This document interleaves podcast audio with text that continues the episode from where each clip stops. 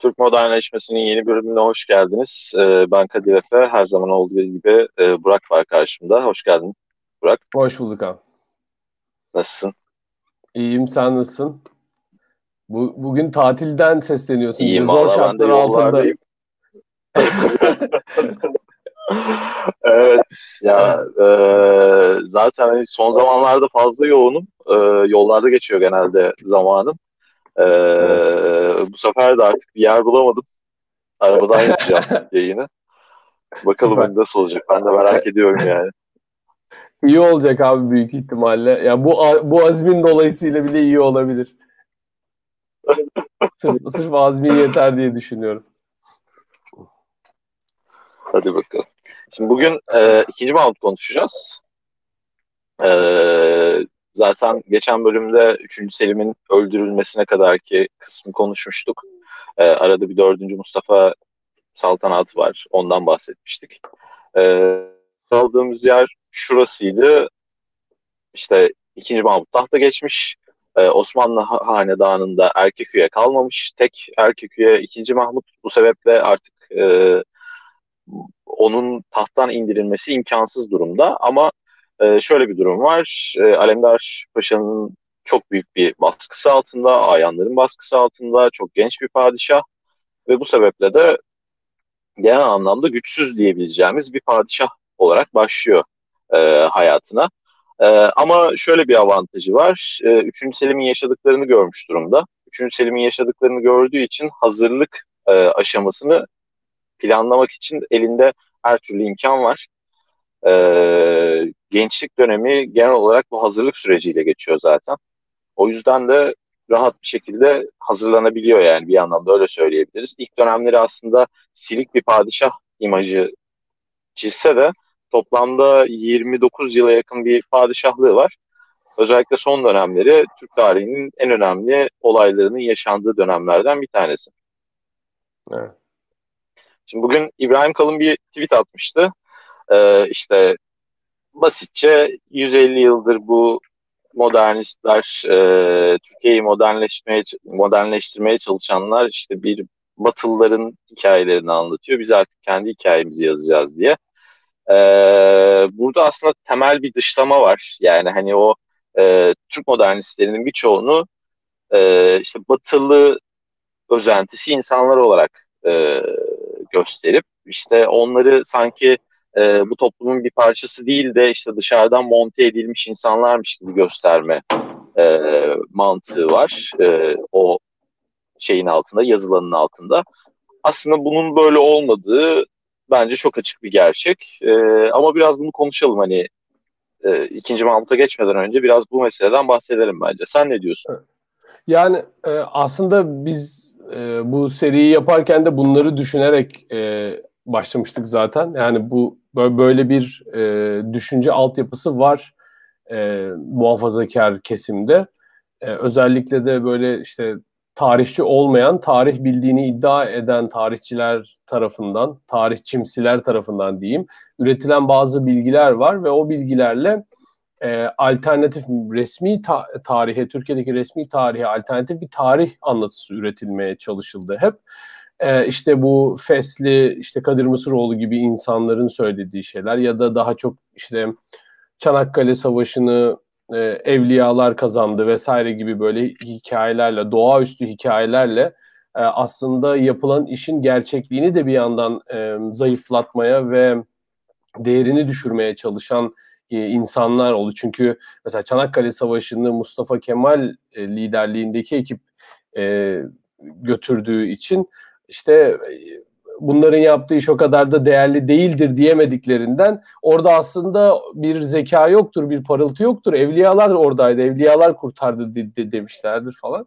Ee, ve bu hikaye hep böyle anlatıla gelir. Yani işte bir bir bizim bir bir arkadaşım bir tweet'i vardı şey diye, bugünkü kavga diye, işte AK Partililerden AK Partililerle muhalifler arasındaki şeyden bahsederken, gerilimden bahsederken, bugünkü kavga ikinci Mahmut'la ikinci Mahmut'a gavur padişah diyenlerin kavgasıdır aslında diye bir tweet vardı. Yani böyle bir süreklilik ne kadar doğru bilmiyorum ama şunu hep görüyoruz. Ee, Osmanlı tarihinde bir batılılaşma, yüz elli yıl da değil bu arada İbrahim Kalın'ın söylediği gibi, iki yüz elli yıl diyebiliriz belki de. Ee, batılılaşma her zaman e, var olmuş, yani son dönemlerinde var olmuş, çünkü çok basit bir gerçekliğe dayanan bir şey var. Ee, devlet dediğin güçle ayakta kalır en nihayetinde. Bu gücün de en önemli tarafı askeri güçtür. Siz savaştıkça, savaş savaşlarda kaybettikçe e, bir şeylerin eksik olduğunu görmeye başlarsınız. Ve bu eksikliği size hissettiren şey sizin rakibinizdir tabii ki. Sizi yenen sizden üstündür. Bu kadar açık. Ya, bunda tartışılabilecek herhangi bir şey yok. Osmanlılar da Avrupalılarla kavga ede ede, savaşa savaşa, yenile yenile, ya burada biz bir şeyleri eksik yapıyoruz, karşımızdakiler bizden daha iyi ki bizi yeniyorlar demişlerdi. Ya bu böyle çok apaçık, çok basit bir gerçeğin aslında e, bu gerçek karşısında bir pozisyon alma durumudur Osmanlı'nınki. Osmanlılar ya hadi Hristiyanlaşalım, hadi Batılılaşalım, hadi modernleşelim, hani bu şekilde ortaya çıkmış, özentiyle ortaya çıkmış falan bir şey yok ortada.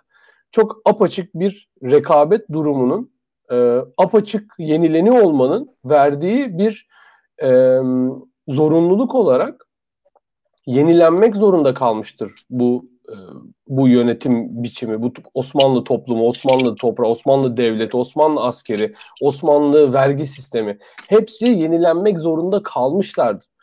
E, İbrahim Kalın işte tam bu e, neredeyse Kadir Mısıroğlu gibi insanların anlattığı hikayeyi e, daha süslü, daha düzgün bir şekilde anlatarak e, bize aslında bir şeyi sinyalliyor.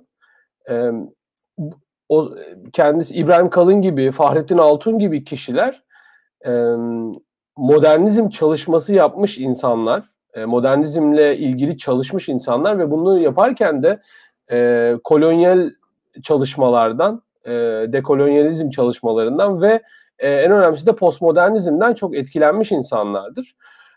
Onlar postmodernizmin, yani Batı'da ortaya çıkan postmodernist akımların Batı'nın modernitesini yeren, yargılayan, analiz eden, o büyük anlatıları yıkan postmodernist akımlardan oldukça etkilenmişlerdir.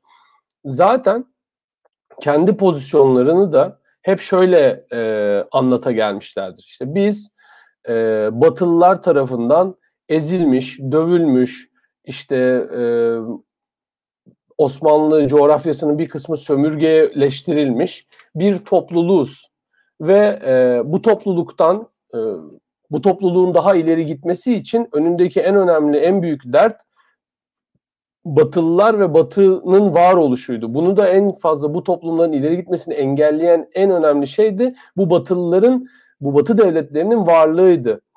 Ve bu Batılı olma durumunu sanki Batılı olmanın kendisine mündemiş bir e, zorbalık varmış gibi anlatan postmodernist anlatıyı e, kullanarak İslami anlatıyla birleştirdiler. Ya postmodernist e, filozoflar Batı'yı e, modernite üzerinden eleştirirken, siz işte mesela Foucault dedi ki siz delileri kapattınız, toplumdan e, önemli bir toplumun önemli bir kısmını normal diye bir şey belirleyip, bir norm belirleyip toplumun dışına attınız. E, bu Batı'nın işte insanları standartize etme şeylerinden, telaşlarının bir göstergesiydi. Aynı zamanda tutun bunu faşizme, nazizme, her türlü o e, baskıcı ideolojiyi bu modernite, moderniteyle, modernizmle açıklamaya çalıştı bu postmodernist e, filozoflar. Ve bizim buradaki, işte Mısır'da da var bu, bu tip böyle, yani az gelişmiş ülkelerin coğrafyasında bu tip e, akademisyenler çok fazla var. Kolonyalizm çalışan, neo şey kolonyalizm çalışan e, ve işte e, neo-Marksist diyebileceğimiz bu şey Wallerstein'ın işte dünya e, ekonomik sistemiyle dünyadaki e, şey dünyadaki modern kapitalist ekonomik sistemle dünyadaki eşitsizlikleri açıklayan e, fikirlerini kullanan, teorik altyapısını, çerçevesini kullanan e, bu tip böyle az gelişmiş ülkelerdeki e, düşünürler, akademisyenler, İbrahim Kalın gibi kişiler Batılıların kendi medeniyetlerini eleştirmek için kullandıkları argümanları e, yine Batı'yı eleştirmek için kullandılar ve bunu bir de İslami altyapıyla süslediler. Yani mesela e, işte Batı'nın rasyonel insanının karşısına daha ruhani, daha İslami bir insan, daha e, nasıl söyleyeyim, daha toplumsal bir mistik birey koymaya çalıştılar. Daha mistik, evet, çok güzel söyledin. Tam olarak daha mistik bir e, birey karakteri koymaya çalıştılar. Hatta birey de değil, yani daha toplumsal bir birey, aile koymaya çalıştılar mesela bazıları. E, İbrahim Kalın'ın da orada aslında söylediği şey, e, bu programı aslında yapmamızın sebebi olan, hani e, bir sapma vardı ve bu sapmadan artık geri döndük. Şimdi kendi tarihimizi, kendi hikayemizi yaz- yazacağız diyor. E, şimdiye kadar dünya tarihinin bize gösterdiği, e, modernitenin ortaya koyduğu kurumlar, yapılar, anlam dünyalarını yıktı, yıkabiliriz. Yıkılması gereken bir sürü şey var. Bunda hiçbir beis görmüyorum.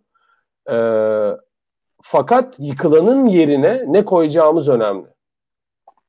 Bu postmodernist filozoflarda da postmodernist argümanları kullanan İslamcı, filo, siyasal İslamcı kişilerde de, İbrahim Kalın gibi insanlarda da e, yerine koyulacak şey, bu yıkılan modernitenin yerine koyulacak şeyle ilgili söyledikleri sadece korkunç şeyler. Yani senin benim zaten onda yaşam, yaşamak istemeyeceğimiz şeyler. Yani mesela e, İbrahim Kalın'ın yönettiği ülkeyi görüyorsunuz işte, yani zaten çok da bir şey çok da bir şey söylemeye gerek yok. Yani çok başarılı düşünürler olsaydı çok başarılı bir yönetim sürdürebilirlerdi. Ama bu tip kişilerin o modernitenin objektif kurumlar, kurallar, işte objektif doğruyu bulmaya çaba, bulma çabası, e, verimlilik, şu bu, bir sürü özelliğini, modernitenin yıkmak istedikleri bir sürü özelliğinin yerine sadece e, mistik tanımlamalar,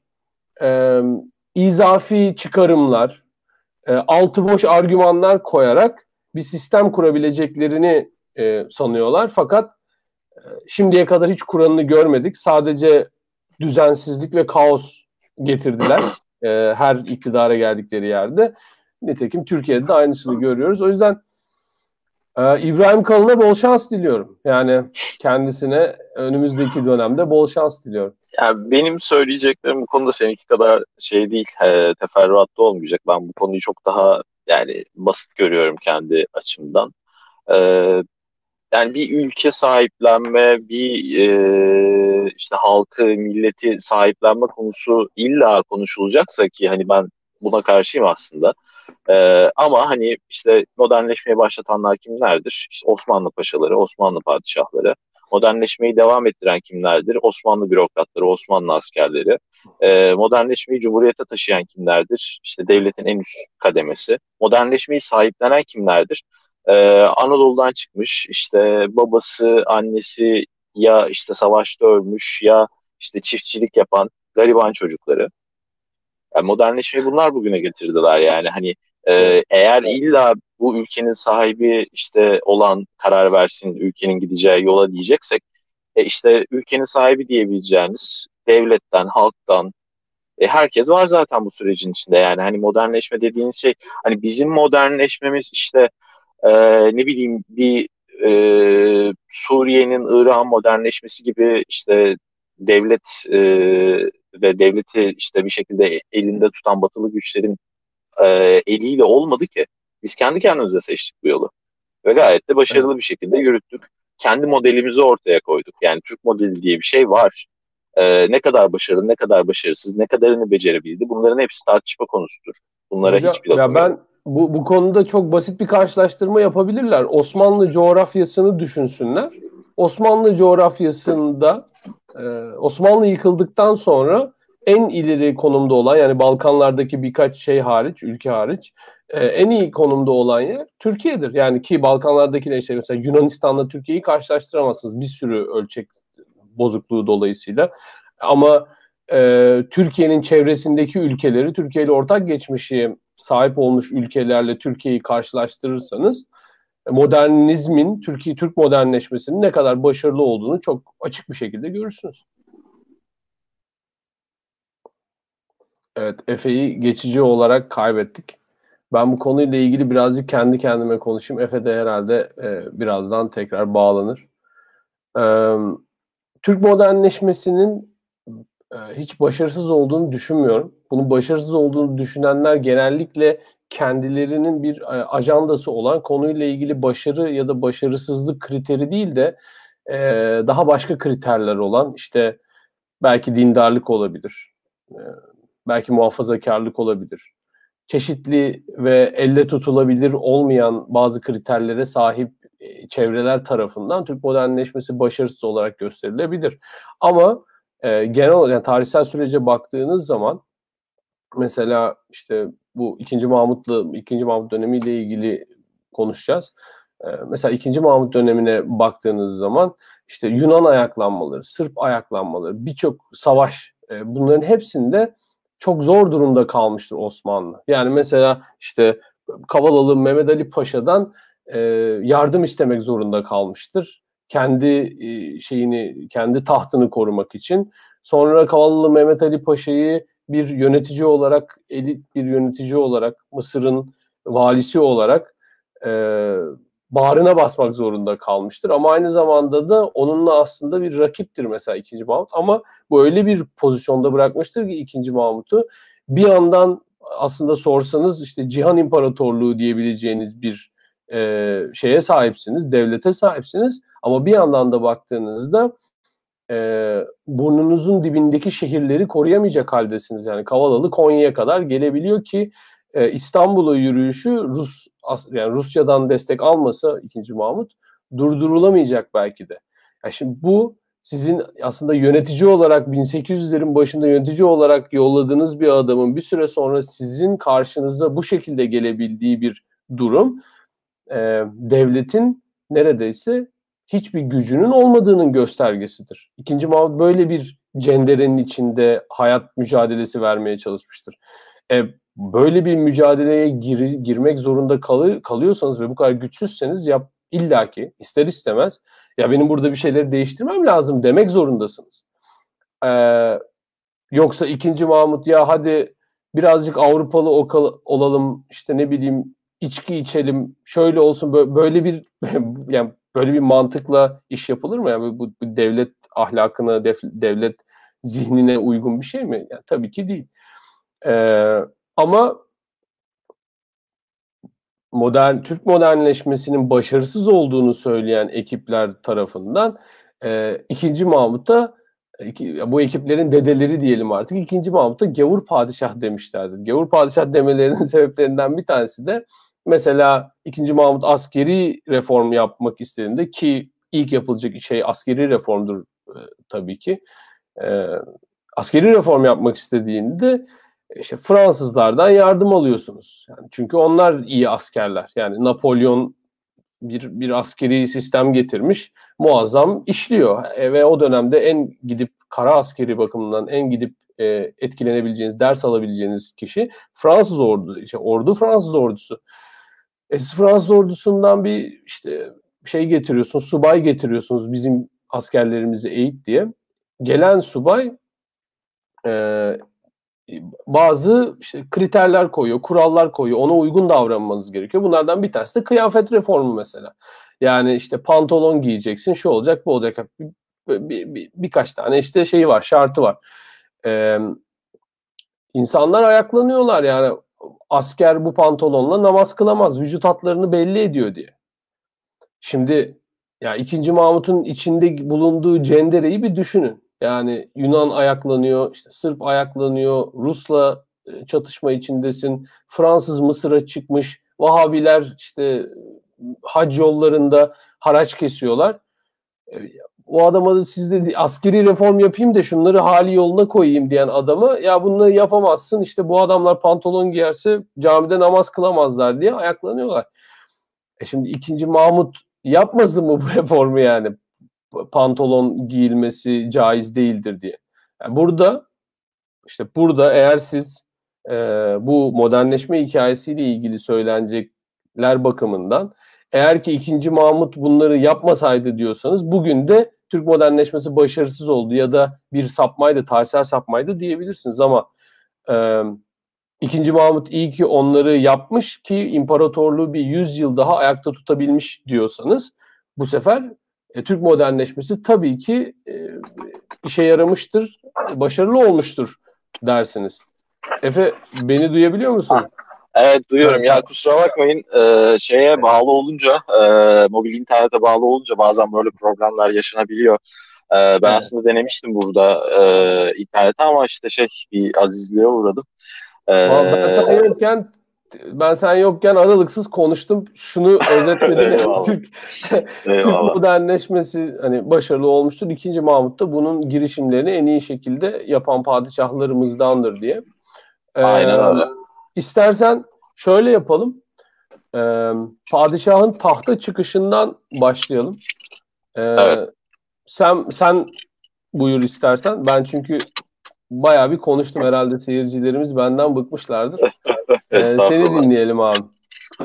Ee, şimdi ya işte Topkapı Sarayı basılmıştı ve e, ikinci Mahmut e, hazin bir şekilde üçüncü Selim'in öldürülmesinden sonra tahta geçti. E, tahta geçtiği sırada Osmanlı aslında hızlı bir modernleşme çabası içindeyken yara almış bir devletti ve Ee, ülke içerisindeki dinamiklerin ne kadar güçlü olduğunu Mahmut daha tahta ilk geçtiği anda anlamıştı.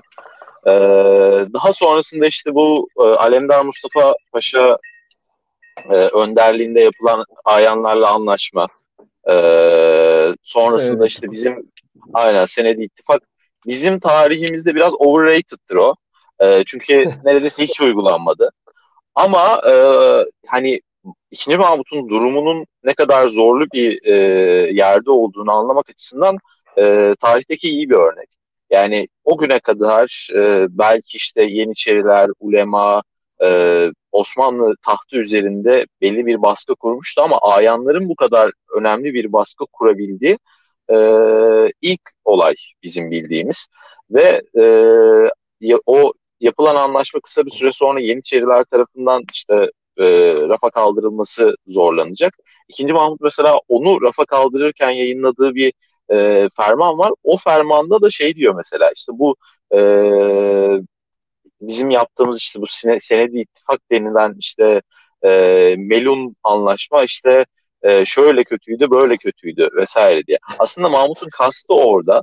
Yani hani Mahmut orada aslında Senedi ittifaktan çok büyük bir rahatsızlığını da belirtmek belirtmiyor. Hatta Mahmut bence Senedi İttifak'tan o kadar da rahatsız değildi. Ama Yeniçerilerin o kadar büyük bir baskısı var ki ayanlara karşı. E, çünkü ayanların işte bir önceki e, padişah döneminde, e, üçüncü Selim döneminde e, şeye yaptıkları, e, Nizam-ı Ceddid'e yaptıkları e, katkıları biliyor Yeniçeriler ve hani ayanlarla Yeniçeriler arasında büyük bir kara kedi girmiş durumda. Ee, bu yüzden bir de, e, bir de orada, ikinci Mahmut böyle bir şey da, söylemek zorunda kalıyor. Şunu da söylemek lazım. İkinci Mahmut çok pragmatik bir e, padişah. Kendisini e, tahta getiren Bayraktar, işte Alemdar Paşa, e, Yeniçeriler onu ayaklanıp işte ta şeyden indirdiklerinde, yani vezirlikte indirdiklerinde e, Bayraktar Paşa için de e, çok kötü bir ferman yayınlıyor. Yani bu Allah bunların belasını versin falan yazıyor hatta fermanla. Ve işte Yeniçerilerin yanındayım diyor. Çünkü bu arada Bayraktar Paşa şimdi onu tabii tahta getirdiği için e, aynı zamanda bir güç sahibi de birisi. Padişahın üzerinde güç sahibi. E, Mahmut elini güçlendirmek için vezirinin öldürülmesine, daha doğrusu işte intihar ettiği deniliyor. Bir şeyle, bir barut şeyine patlatılması üzere e, müsaade ediyor. Yani çok çok evet. pragmatik. Yani zaten bu kadar pragmatik olmasaydı işte Yeniçerilerin kaldırılması gibi devasa bir olayı başaramazdı bence. Ee, yani o pragmatizmini zaten göremediğimiz bir tane yer var. Ee, o da işte Kavalalı mevzusu. Kavalalı mevzusunu da bence çözebilirdi ama orada biraz e, kibrine mi yenik düştü diyeyim, e, kendine mi çok güvendi diyeyim bilmiyorum ama e, onun dışında yaşadığı süre boyunca zaten hani o pragmatizmini görüyorsun. Yani en basitinden şöyle söyleyeyim sana, işte e, biraz hani mevzuyu ileri almak olacak ama e, bu konu için bence önemli bir şey. E, işte şeyde e, bugün Yıldız Teknik Üniversitesi'nin e, kampüsünün olduğu yerde bir kışla var. e, yeni ordu için yapılan, Asakir-i Mansure-i Muhammediye için yapılan. Ee, orada işte askerlerle birlikte modern işte batılı kıyafetler giyip gün boyunca işte marşlar dinliyor, böyle işte batılı tarzda yapılmış marşlar. Askerlerle birlikte işte talimleri izliyor vesaire, şudur budur. Sonra Beşiktaş'a geliyor. Ee, İkinci Mahmut bu arada neredeyse hiç e, Topkapı Sarayı'nda kalmamış. Topkapı Sarayı'ndan nefret ediyor. Ee, orada çünkü hiç iyi anıları yok e, tahmin evet. edeceğiniz üzere. Ee, o yüzden genelde Beşiktaş tarafındaki denize yakın e, küçük küçük saraylar var, işte oralarda kalıyor. E, ve zaten hani e, çok fazla böyle sarayda zaman geçirebilecek bir padişahlığı olmuyor. yirmi dokuz sene e, tahtta kalsa da çoğunda işte sürekli bir yerlerde oluyor. E, neyse, işte dediğim gibi batılı tarzda giyinip batılı tarzda e, müzik dinliyor gün boyunca. Sonra akşam işte sarayına geliyor, e, üzerindeki o batılı kıyafetleri çıkartıyor. İşte gayet her Türk e, babası gibi e, fanilasını, çizgili giyip, aynen çizgili pijamasını giyip sarayda şeyler var. E, Türk sanat musikisi icra eden e, insanlar var. Hatta işte cariyelerin de birçoğu biliyor. Onlara böyle gayet güzel işte klasik e, eserler çaldırıp onları dinliyor adam. Yani hani aslında kendisi bir batılı değil e, ikinci Mahmut'un. Veya hatta modernist e, yani kendi hayatında öyle bir adam değil. Hiç alakası yok. Ee, eski tarzı seviyor. İşte musikiyle uğraşıyor mesela. Bu uğraştığı eserlere bakıyorsun. Hani hepsi klasik tarzda eserler aslında. Ee, kendi hayatı için istemediği bir şeyi devletin e, yaşayabilmesi açısından tek e, kurtuluş fırsatı olarak gördüğü için yapıyor. Yani bu açıdan da hani inanılmaz bir e, nasıl derler ona e, yani inanılmaz zeki bir adam. Yani hani ben bundan hoşlanmıyorum ama bunu yapmak zorundayım durumunda biraz. Evet. Ve gayet de evet. başarılı bir şekilde yapıyor aslında. Ve e, en ya, aslında e, hani dediğim gibi bütün mesele şeyden başlıyor. E, öncelikle devletin var olmasını sürdürebilmek için askeri bir düzenlemeniz, askeri reforma sokmanız gerekiyor. Askeri reformu yapabilmek için, başarıya ulaştırabilmek için en önemli e, en önemli girdi kaynağınızın olması lazım, paranızın olması lazım. Parayı sağlamanızın en e, en bariz yolu vergi, vergilendirme. Vergilendirmeyi yapmak içinse bürokrasiye e, şey yapmanız lazım. E, bürokrasiyi iyi kurgulamış olmanız lazım, efektif çalıştırıyor olabilmeniz lazım ve o vergiyi hazinenize alabilmeniz lazım. E, İkinci Mahmut bunların hepsiyle ilgili e, bir şeyler yapıyor ve hepsinde de aslında aşağı yukarı başarılı işler yapıyor. Mesela e, ulemayı Şeyhül İslam'ın altında tamamen bir devlet memuru düzenine çeviriyor. Yani bugünkü Diyanet işlerine benzer bir şekilde organizasyonunu yapabiliyor. Normalde Şeyhül İslam daha bağımsız olarak takılabildiği zamanlar var Osmanlı tarihinde. Özellikle işte Yeniçeri'yi arkasına ala, ala şey, Yeniçerilere destek verdiği zaman padişahı tahttan indirebiliyorlar. Ee, işte e, şey ekibi, bürokrat ekibi aynı şekilde çok kuvvetliler ve padişahı yerinden edebilecek edebiliyorlar. Evet, burada abi, bir araya girebilir miyim? Yani şimdi burada mesela şey e, Sünni İslam'ın getirdiği de bir durum var. Şimdi e, işte Amerikalıların e, organized religion dediği, işte organize dinler dediği, işte o büyük üç e, İbrahimi din, e, Yahudilik, Hristiyanlık ve İslam'da e, temelde hem Yahudilikte hem e, Hristiyanlıkta kilise, yani hani dini ibadet yapılan yer ve onun etrafında oluşan kurum Ee, İslam'a göre çok daha kurumsal ve hiyerarşik. Yani işte mesela Katolizme bakıyorsunuz, işte bir papa var, onun atadığı işte kardinaller var, onun atadığı işte e, papazlar var. Böyle bir aşağı doğru giden bir hiyerarşik yapı var. Ee, şeye bakıyorsunuz, Ortodoksluğa bakıyorsunuz, her milletin bir kilisesi var. Bulgar kilisesi ayrıdır, işte Rus kilisesi ayrıdır, e, Grek kilisesi ayrıdır vesaire vesaire. Ee, şeye geldiğimiz zaman, Sünni İslam'a geldiğimiz zaman, mesela Şii İslam'da da var bu, bu arada. Şii İslam'da da e, mollalar arası bir hiyerarşi var. E, hani uzun bir konu, o yüzden oraya girmiyorum. E, ama Sünni İslam'da bu yok. E, Sünni İslam çok devletçi, e, direkt olarak devlete bağlı ama onun altında bir e, hiyerarşi oluşmamış daha sonrasında. Yani hani bir halife var, e, yerine göre bazı yerlerde bir Şeyhül İslam var. Ama mesela Şeyhül İslam işte e, Diyarbakır'da bir camiye imam atamıyor. Hı hı. Hani böyle bir şeyi yok, böyle bir gücü yok. Aslında ikinci Mahmut biraz da bunu kırmak istiyor. Yani din de bir şekilde e, devletin organize edebileceği bir yapı haline gelmeli e, mantığı evet. var kafasında. Çünkü toplumsal hayatta çok önemli bir yeri var dinin. E, kesinlikle hani organize bir devlet olmak istiyorsanız dini de organize etmeniz gerekiyor doğal olarak. Mesela e, Yeniçerilerin kaldırılmasından sonra işte bu Bektaşi dergahlarının vesaire kapatılması mevzusu veya işte Bektaşi dergahlarına diğer dergahlardan e, şeyhler atıyor mesela. İşte Nakşi dergahından şeyhin şeyde Bektaşi dergahına atıyor. Evet. E, bu bu tamamen yani hani o o o yapıyı, o kültürel yapıyı, o e, dini örgütlenmeyi kurma çabasından ileri gelen bir şey. Ve mesela hani e, Cumhuriyet döneminde de işte o Diyanet İşleri Başkanlığı'nın kurulması ve daha sonrasında işte e, ülke satına yayılmasında da gördüğümüz gibi ikinci. Mahmut döneminde de mesela şeyler var. E, belli konularda tartışmalı, işte ülkenin belli yerlerinden belli yerlerine fark et, farklı görüşlerin olduğu konularda hızlı bir şekilde fetvalar verdirtiyor mesela.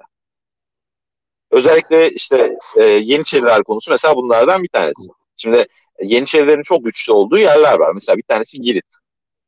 Evet. Girit'te e, Yeniçeriler bayağı bayağı yönetiyor yani tüm adayı neredeyse. E, ticaretine hakimler, sosyal hayata hakimler vesaire. Orada mesela camilerde işte şeyin aleyhine, Yeniçerilerin aleyhine hutbe okutuyor mesela. Oradaki şeyi yenebilmek için, e, oradaki Yeniçerilere sempatiyi yenebilmek için. Bu anlamda çok iyi kullanıyor yani. Hani dini tarafı da çok iyi kullanıyor. Ve e, şöyle ba, ba, beni e, Mahmut dönemini okuyunca benim en çok ilgimi çeken şey e, Kavalalı Mehmet Ali Paşa oluyor. E, çok garip bir ilişki var aralarında. Aslında ilk başta e, Fransızlara karşı yolladığı e, ordunun başındaki kişi Mehmet Ali Paşa. Sonra orada işte oranın ordudakilerden ha? bir tanesi. Ha yani ee, öyle o, hani şey ordunun dedi. Başında şey var. E, Cezzar var da hani ordu ordunun sağlam adamlarından biri yani. Evet yani böyle hani e, şey bir durumda değil. Olağanüstü büyük bir pozisyonda değil yani. Tabii. Ama e, oraya gittiğinde çok kısa sürede e, Mısır'ın neredeyse tek gücü haline geliyor. Evet. Ee, ve e, Mısır'a Mısır'a giriyor. İşte o Memlük e, şimdi tabii kendisinden önce Fransızlar orada bir kıyım yaptığı için aslında biraz da güçlü bir pozisyonda. Yani yerleşik establishment dediğimiz o yerleşik düzen zayıflamış pozisyonda. Ve bir e, katliamla da o Memlük beylerini de şey yapıyor. E, ya infaz o, ediyor. O Mısır modernleşmesi çok aslında hani üzerine değin, değinilmesi gereken ve Türk modernleşmesiyle hem paralel gidip hem de birbirlerini etkilemiş modernleşmeler. Ee, mesela Cezzar, Ahmet Paşa'nın hani Cezzar lakabını almasının sebebi Cezzar deve kasabı demek. O işte Bedevilere, işte Memlüklere yaptığı katliamdan dolayı geliyor. Onun evet. oluşturduğu güç e, girdabı, hani işte power vacuum, e, daha sonrasında işte Kavalalı gibi birinin ortaya çıkmasını sağlıyor aslında. Yani hani Kavalalı e, öyle soylu bir adam falan da değil. Ama çok zeki bir adam birincisi. E, evet. Dünyayı takip eden bir adam. Yani mesela şöyle söyleyeyim. İkinci Mahmut öldüğünde e, Mısır İstanbul'a göre yani şöyle Kahire İstanbul'a göre daha modern bir şehir. Kahire matbaası İstanbul matbaasından daha iyi kitaplar basıyor. Daha başarılı e, yani daha önemli kitaplar basıyor. Ee, Kahire'de o dönem gazete mesela bayağı ha- hayatın içine girmiş bir şey. Evet, İstanbul'da çok öyle erken, değil. Çok erkenden zorunlu askerliği başlatıyor Aa, mesela. Bu çok enteresan bir şey. Ve o, o zorunlu askerlerle mesela gidip abi isyanını bastırıyor. Yani hani bunlar çok önemli şeyler.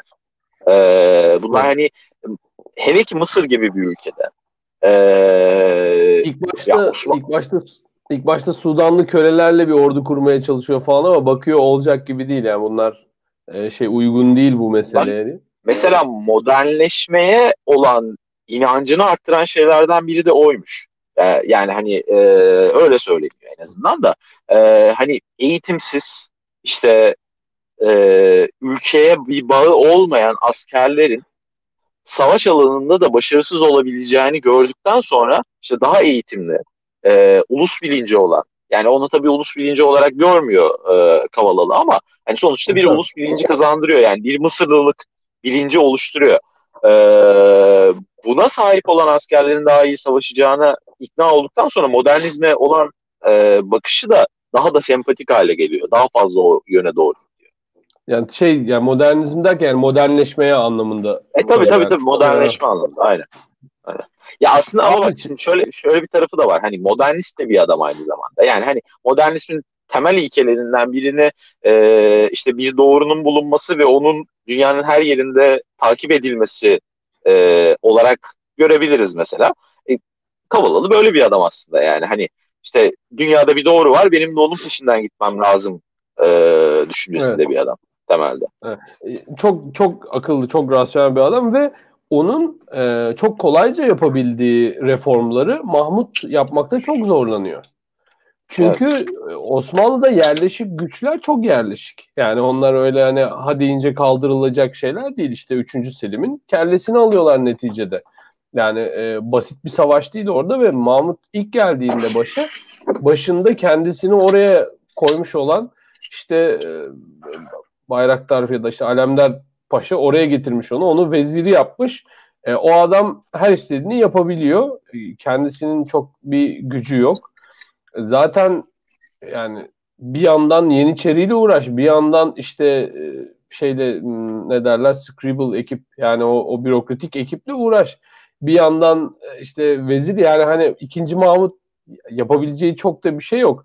Ama ilk on yıl, on beş yıl sadece e, bir bu ekipleri birbirine kırdırarak e, onların hiçbir tanesini tek başına çok güçlü hale gelemeyecek e, şekilde bırakmaya çalışarak e, kendisine bir iktidar e, yolu çiziyor.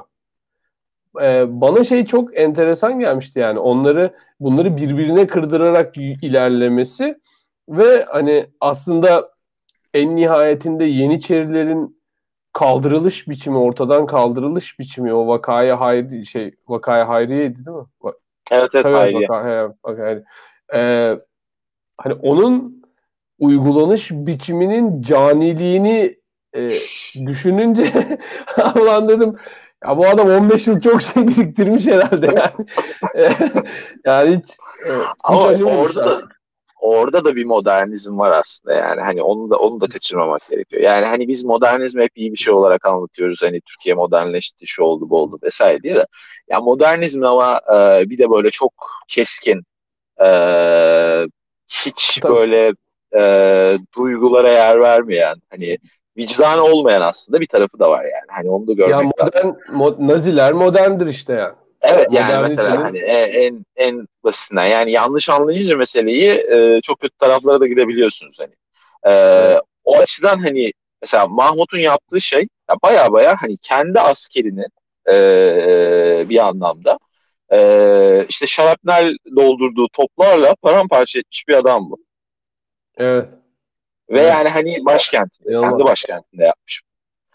Hani bu açıdan bakınca hani bugün bugünden bakınca abi, korkunç bir şey aslında yani bir yandan. Yeni, Ama Yeniçeri Yeniçeri mezar taşları bile parçalanmış. Aynen öyle. Ya İstanbul'da ya, Yeniçeri mezar taşı bulamıyormuşsun. Yani öyle bir Yeniçeri Yeniçerilerle ilgili şey başlatılıyor mesela. Hani bu e, işte iktidarla e, Fethullahçıların arası bozulduktan sonra böyle bir şey oldu ya.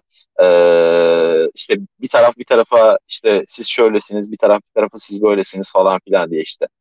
Aynısı o dönemde de var mesela. İşte Yeniçerilerin dinsiz olduğu, işte e, Bektaşi dergahlarında işte e, şeytana falan tapıldığı, işte bunların aslında e, şeyde dönme olmadıkları, bunların her zaman kendi o inançlarına devam ettirdikleri, birçok Bektaşi evet. dedesinin aslında Hristiyan olduğu falan anlatılıyor. Hani bunlar korkunç şeyler baktığın zaman. Ve Ama yeni, yeni ordunun yeni ordunun adı Asakir-i Mansure-i Muhammediye. Yani, yani Haz- şey işte, Muhammed'in, Muhammed'in. E, Muzaffer eğitimli, ordusu demek aslında. Eğitimli e, ve muzaffer eğitimli ordusu. Ee, baktığın zaman hani ama işte adamların tipine baktığın zaman işte bir Fransız askerinden ayırmak çok kolay değil. Hani e, yani evet, çok güzel kullanıyor bunları. Yani bir yandan bir yöneticinin bu kadar e, insanların işte uç noktalarıyla, e, kutsallarıyla oynaması korkunç bir şey bu taraftan baktığında. Ama evet, hani bunu iyi bir şey için kullandığı için bu bize şimdi tabii çok güzel geliyor. Hani iyi ki yapmış böyle bir şeyi. Yani hani işte ikinci. Mahmut o e, işte F E S reformunu yapmasaydı, işte o giysi reformunu yapmasaydı e, Cumhuriyet'in mesela yapabilecekleri çok daha kısıtlı olurdu. Yani ben bunu her zaman evet söylüyorum. E, İran'da işte Şahrızade Pehlevi vardı. E, güç olarak, kendi ülkesi içerisindeki gücü olarak Atatürk'ten çok daha güçlü bir adamdı. Her şeyi herkese yaptırabiliyordu. Ama İran modernleşmesi başarılı olamadı. Türk modernleşmesi başarılı oldu. Ee, evet. Ve bunun temel sebebi işte Rıza Pehlevi işe başladığı zaman ee, işte elindeki oturmuş kadro, oturmuş kurumsal yapı çok çok azdı.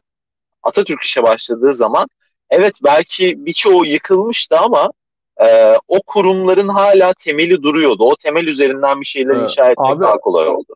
E, benim e, şimdi yani makaleyi tam hatırlayamıyorum. Yanlış yönlendirmek istemiyorum insanları da. Fakat benim hatırladığım kadarıyla e, yeni genelkurmay şeyinde yani Atatürk döneminin askeri yapılanmasının kurmaylarının yüzde doksan üçü Osmanlı subayı olan e, insanlar.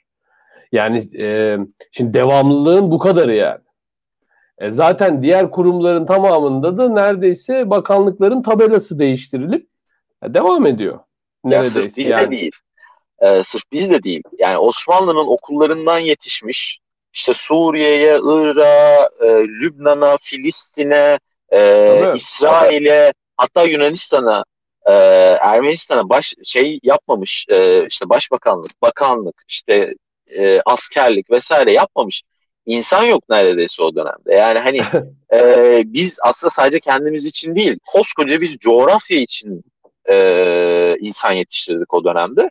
Ve hani e, e tabii ki doğal olarak hani bu okulların işte Türkiye'nin e, büyük şehirlerinde olması, o zaman için işte Selanik, İstanbul gibi e, olması Türklerin orada eğitim almasını daha kolaylaştırdı. Oralarda daha fazla Türk öğrenci vardı.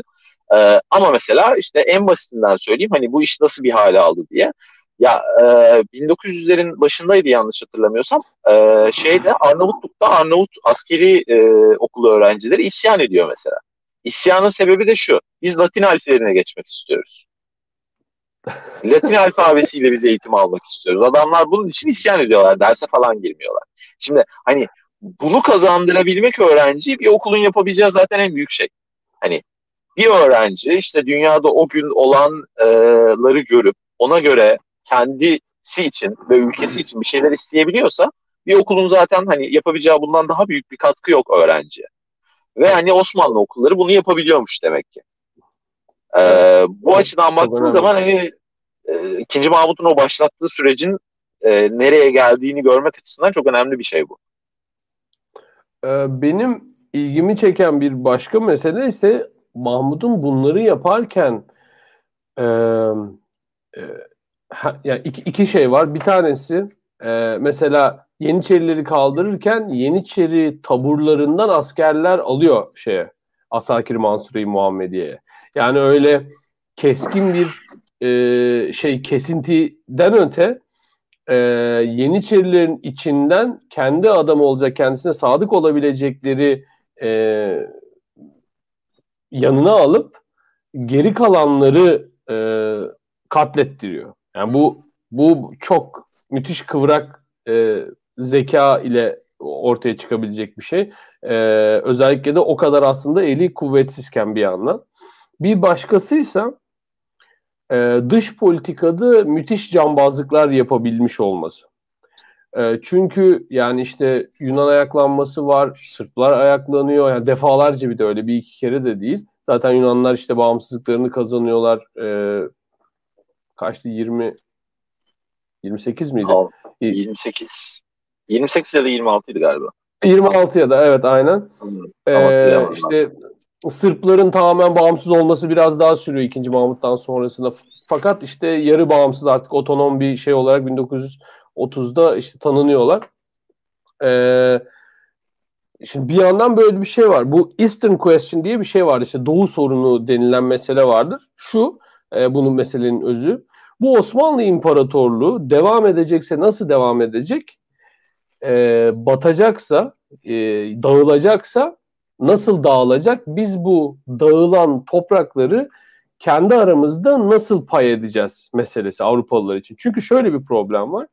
Avrupalıların e, bir amentüsü olan, uluslararası ilişkilerinde bir amentüsü olan işte balance of power denilen bir e, kavram vardır. Güç dengesi meselesi. Avrupalılar e, özellikle Napolyon'dan sonra ama aslında Westfalia ile başlayan, bin altı yüz kırk sekizde başlayan bir e, denge politikası e, zihinleri vardır. Yani bir biz bu kıtada eğer ki e, büyük güçler olarak, bu kıtanın üzerinde bir sürü büyük, büyük güç var işte Avusturya Macaristan İmparatorluğu ya da işte Kutsal Roma İmparatorluğu, Fransa, işte a, İngiltere hemen diplerinde, Rusya hemen orada, e, İtalya çok sonraları yine bir büyük güç olarak. Yani burası ve onların dibinde de Osmanlı. Ve Osmanlı bir işte Güney Doğu e, Avrupa İmparatorluğu diyebileceğimiz bir pozisyonda. E, bu e, öyle bir karmaşa ki Osmanlı'nın zayıflaması. Şimdi Yunanistan'da e, ayaklanma çıkıyor. İşte Sırpların bulunduğu bölgede ayaklanma çıkıyor. Ya Sırplar bağımsızlığını kazansa e, Avrupalılar diyor ki ya bunlar Rusya'ya, Rusya'nın uydu devleti haline gelirse biz ne yapacağız? E, işte İngilizler diyor ki ya Osmanlı eğer yıkılırsa Boğazların kontrolünü Ruslar alırsa biz ne yapacağız? Ee, Osmanlı Osmanlı'yı mesela İngiltere birçok case'te, birçok durumda Rusya'ya karşı destekliyor. E, çünkü boğazları işte Rusların kullanması zorlaştırılsın, zor hale gelebilsin vesaire diye. E, bu kadar şeyin içinde, hengamenin içinde o hani söylediğimiz işte üçüncü. Selim zamanında başlayan e, şeylik, büyükelçilik e, şeyiyle de birlikte, e, imkanıyla da birlikte Ee, ikinci Mahmut uluslararası düzeni e, iyi takip edebilen, Osmanlı'nın pozisyonunu diplomatik yollardan sağlamlaştırabilen ve bunu e, Avrupa'nın büyük güçleriyle oturup kalkarken Avrupa'nın büyük güçlerini birbirlerine kırdırarak, o işte geçen bölümde anlatmıştık, yeri geliyor Fransa'ya karşı İngiltere'yi kullanıyor, yeri geliyor Rusya'ya karşı işte İngiltere ile anlaşıyor. E, yeri geliyor Kavalalı'ya karşı Rusya'yı e, kendisini savunmaya davet ediyor. E, bu bakımdan da e, oldukça başarılı bir bir padişah. Yani şimdi e, o dönemin yapısına bir hani dikkatli bakmak lazım. bin sekiz yüz sekizde işte e, Mahmut Paşa geldiğinde dünyada o güne kadar e, bir şekilde göz ardı edilmiş, bir şekilde ee, ya bu da hallolur denilmiş bir mesele var. Ve hani neredeyse elli yıldır konuşuluyor. Osmanlı ne olacak? Osmanlı'nın geleceği Hı-hı. ne olacak? Osmanlı e, bugün itibariyle sahip olduğu topraklar kim tarafından yönetilecek? Böyle bir soru var. Ve bu sorunun e, temelde aslında iki tane cevabı var. İşte e, bir Yunanistan'ın ortaya çıkması, Balkanlarda da bir Sırbistan'ın ortaya çıkması, işte Yunanistan'ın bu işte Ege bölgesi, Marmara bölgesi vesaire oraları ele geçirmesi, ee, orada işte modern batılı bir devlet kurması, işte Sırbistan'ın da o Yugoslavya e, hattını e, elde tutup e, bir devlet kurması e, ve bunu bu şekilde devam ettirmesi, işte doğuda da artık bir şekilde Türkler takılırlar e, kafalarına göre diye bir anlayış var. Yani gerçekten hani böyle bir plan yapılmış aslında. Ya plan demeyeyim de böyle bir öngörü var artık yani. Hani buna insanlar bunun böyle olacağına yavaş yavaş inanmaya başlıyorlar. Ee, Osmanlı'nın bin sekiz yüzlerden itibaren, yani bin sekiz yüzlerin ilk yarısında başardığı şey aslında kendisinin yaşayan bir devlet olduğu ve e, bu bölgede kendisinden başka daha iyi bir alternatif olmadığına İnsanları inandırmasıdır. tüm Batı'yı buna inandırdık biz. Yani o yüzden işte Rusya'ya karşı İngiltere'yi yanımıza çekebildik veya işte Fransa'yı yanımıza çekebildik. Bunu beceremeseydik bu olmayacaktı. Çünkü hani işte boğazları e, emniyet altında tutacak bir Yunan devleti İngiltere ile gayet rahat bir şekilde müttefik olabilirdi. Hı-hı. Ve hani İngiltere işte oradan yine e, Rusları rahatsız edebilirdi. Rusya, Rusya'yı oradan işte Karadeniz'den çıkmaması için rahatsız edebilirdi. Ama mesela İngiltere bu yolu seçmedi. Hani Yunan isyanını desteklemiş olsa dahi Yunanistan'ın işte Osmanlı'nın yerine geçecek bir devlet olmasına sebep olmadı. Onun yerine Osmanlı'nın e, yaşayan bir yapı olmasına e, katkı dahi sağladı. İşte o modernleşme sürecinin tamamının dönüp dolaşıp bağlandığı yer aslında burası. Yani hani biz burada müstakil bir devlet olarak, müstakil bir devlet e, lafını özellikle söylüyorum burada. Çünkü o dönemde bağımsız devlet e, çok fazla yok. Yani hani Avrupa neredeyse tüm dünyayı ele geçirmiş durumda. İşte doğuda bir Çin var. Ee, hani ne kadar bağımsızdır tartışılır. Ee, bir Japonya örneği var. Onun dışında hani işte Hindistan gitmiş. Afrika gitmiş. Ee, zaten yeni dünya kolonilerden ibaret. Hani orada işte bir Amerika gerçeği var. Yavaş yavaş işte daha sonra İspanyol kolonileri elden çıkacak vesaire, ama hani dünyada bağımsız devlet dediğiniz zaman sayabileceğiniz zaten bir elin parmakları kadar devlet var ciddiye alınabilecek durumda. Ee, Türkiye'nin yani o zaman için Osmanlı'nın bu yapısını koruyabilmesi için bir e, ışıltı vermesi gerekiyor. Yani o ışıltıyı verebildiği sürece de zaten e, varlığını korudu. Osmanlı'nın yıkılmasının temel sebebi e, nedir diye baktığımız zaman işte Birinci Dünya Savaşı. Birinci Dünya Savaşı'na biz neden Almanların tarafında girmek zorunda kaldık? Balkan Savaşı'nda gösterdiğimiz e, performanstan dolayı. Yani Balkan Savaşı'nda o kadar kötü bir performans gösterdik ki artık İngiltere dedi ki yani bu adamlar bizim yanımızda olsa ne olur, olmasa ne olur? Yani hani işte amiyane tabirle söylüyorum. Üç tane işte e, baldırı çıplak e, Balkan devletini, o da hani işte yirmi otuz sene önce kurulmuş Balkan devletini yenemeyen bir Osmanlı'nın hani dünyaya bir faydası olma imkanı yok.